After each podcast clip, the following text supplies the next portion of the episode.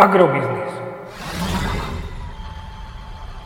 Ekonomický portál manažéra.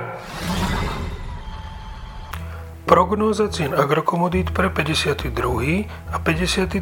týždeň. Očakávané ceny na burze Matif na konci roku 2020. Pšenica 202 až 210 eur za tonu, kukurica 188 až 198 eur za tonu, repka 400 až 422 eur za tonu.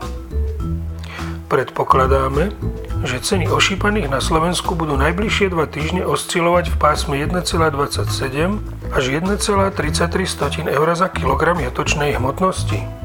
Agromagazín už tretí týždeň po sebe nemení svoj odhad nákupných cien mlieka na december 2020 až február 2021. Ceny pohonných hmôt na európskych burzách sa v poslednom týždni hýbali len minimálne, takže predpokladáme, že veľké cenové zmeny do konca roka neuvidíme ani na cenovkách pohonných hmôt na slovenských čerpacích staniciach. Ceny nafty by sa teda mali pohybovať okolo hodnoty 1,7 eur za liter a ceny benzínu Natural 95 na úrovni 1,20 eur za liter.